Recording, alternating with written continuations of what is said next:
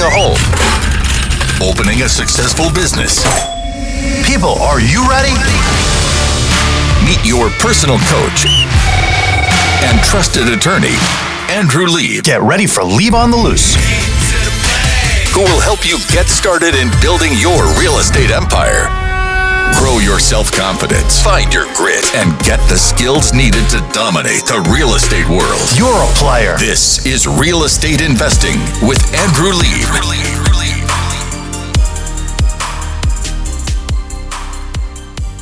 I am still salivating from last week's episode where we were talking about innovations in restaurants. We talked about Que Pasa and the tequila and um, taco truck and the all day happy hour at Del Fuego.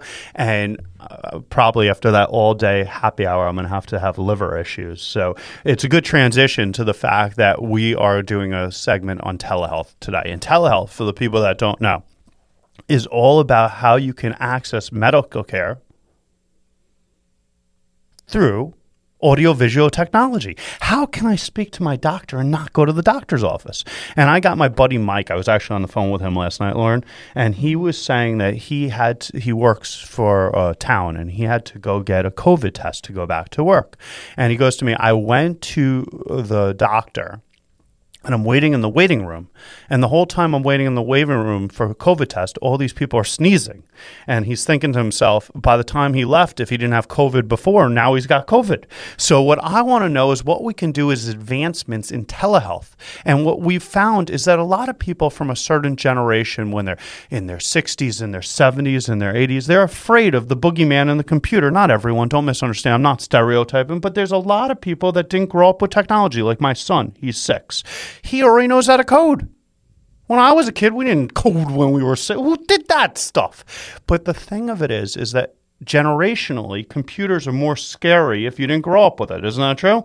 And so Yeah. when I say to my mom, you can go do these things, she used to look at me like I'm a crazy person. And the fact of the matter is that now, with coronavirus, there's a big push from medical providers to do as many things as possible through telehealth, where I can have a consult. I don't know if you have on your insurance policy uh, out, uh, like Lauren. I, I had this mole thingy on my arm, and I'm thinking to myself that I, I don't want to go to the doctor. And what'd you say? Telehealth, I mean, they can just look at the mole.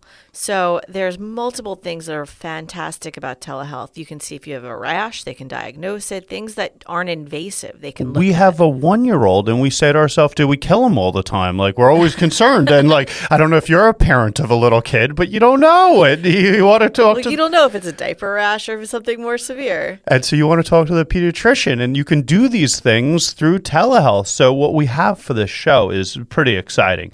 We have three guests that are going to give us three different perspectives about how telehealth's happening, and they're going to give it. Uh, by the time you're done, you're going to want to invest in medical space, and you're going to have a new outlook on how medical space should be outlaid. Because that's what I'm thinking from this show is that I want to get it on the show. The only problem is I'm not a doctor, and I don't know if you know, laws in a lot of states say only doctors can own clinical practices. New York has a law like that that says if I have three doctor friends and I say, "Hey, I'll put in money," and I take their money, uh, they take my money, and I become a partner. They'll sue me, or the patients will sue me, and I'm going to lose because at the end of the day, only a doctor can own a medical practice. So, what a lot of people like me are doing is they want to get into the management of the practice. You can do the management and separate and have two different entities one that does the management, one that does the clinical care. So, you can operate the space. Speaking about operating the space, we have our first guest is Robin Glasco. She's dealing with a small little company she likes to call Walmart and the Walton family and how they're getting into the medical space and what they're doing differently, visionaries. Then, after we speak to Robin, who, by the way, is on the board of the American Telehealth Association, ATA, and she's been doing this change for a long time. And she she's a strategist, so she's going to tell you everything's great. But I'm not satisfied with just hearing with the the consultant because the consultant always going to tell you to consult. So I bring on Dr. Ketan Badani who is the head of urology and of of uh, Robotic surgery at Mount Sinai Hospital. this guy is legendary. He's going to tell you about how the CARES Act from the coronavirus has allowed him to have the ability to use telehealth to consult with patients in states. You know, doctors are licensed per state. He's not licensed in Alabama. But if he has a patient that needs to talk to him from Alabama because of what's going on, the advances, and he's going to tell you how he's doing telehealth. And I was a little concerned because he's a urologist, but he tells me you don't have to use a needle on your own thingamabobby.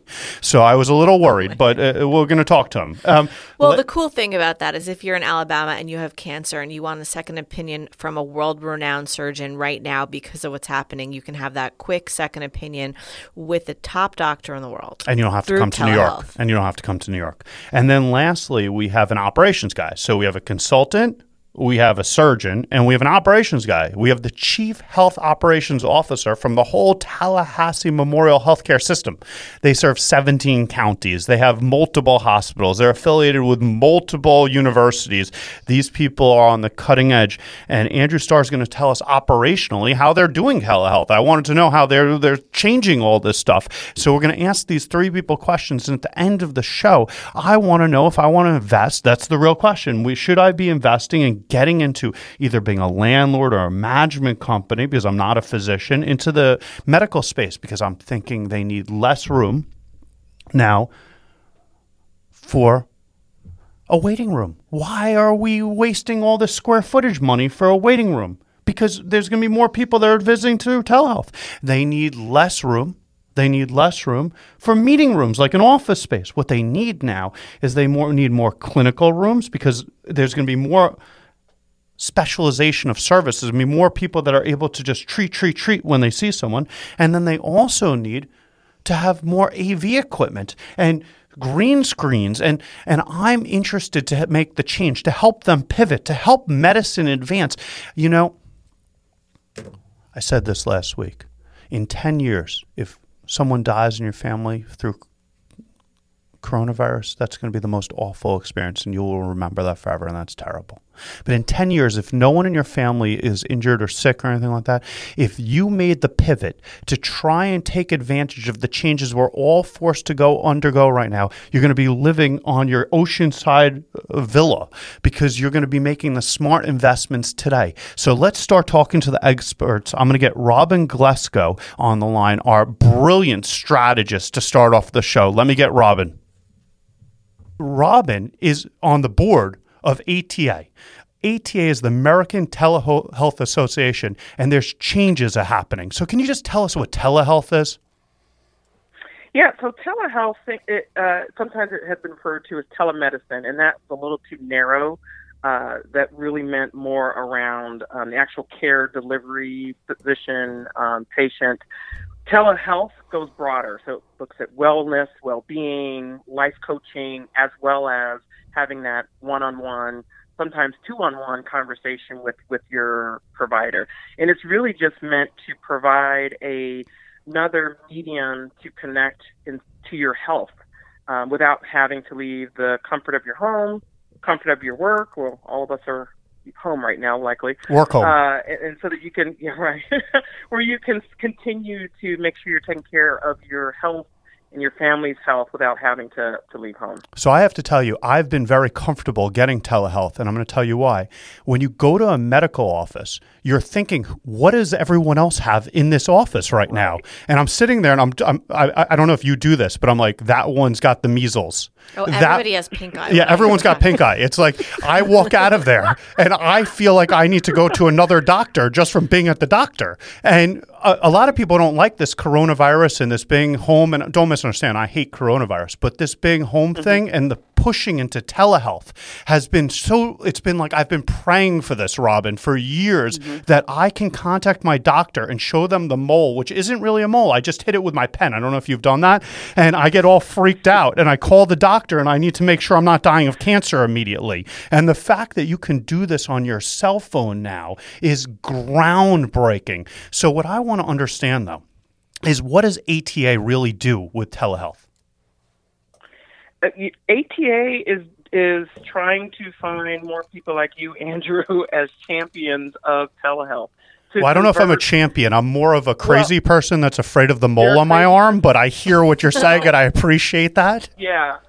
Well, the whole existence of ATA is a, around how do we get more providers, hospitals, and patients, and what I like to call pre-patients, consumers, to take advantage of this convenience. Uh, I, I've been in healthcare for almost 30 years, and I am a hypochondriac. So I'm like you. Oh, you're I with me. Yeah. To, I knew you were my I sister. Like I could tell. I'm a DJ like- too. So there we go.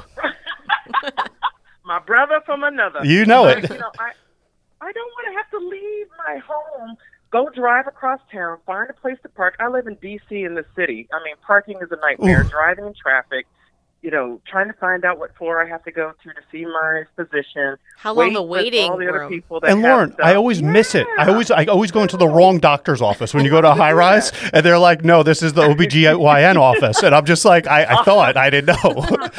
like it so So did you leave? uh, well, you, you gotta you gotta stay and feel like because otherwise you feel wrong that you I, I pretend like oh yeah my wife's inside and they're like no she's not so Robin here's what I'm gonna ask you to do because we got to go to a commercial break we got Robin Glasco on the line. She's the managing partner at Bamboo Global Healthcare Advisors. And what she's gonna do she graciously I begged her I- she, I'm gonna make her. She stay on for the next segment because I want to teach doctors that are afraid of telehealth, how the changing coronavirus is going to change their practice, make them money, save them friction costs, and make better healthcare services because they're going to be able to allocate space, time, and resources to help people like you and me, Robin, because I'm not going to the doctor's office no more. Stay tuned. Have you ever dreamed of owning a rental property, flipping a home, opening a successful business?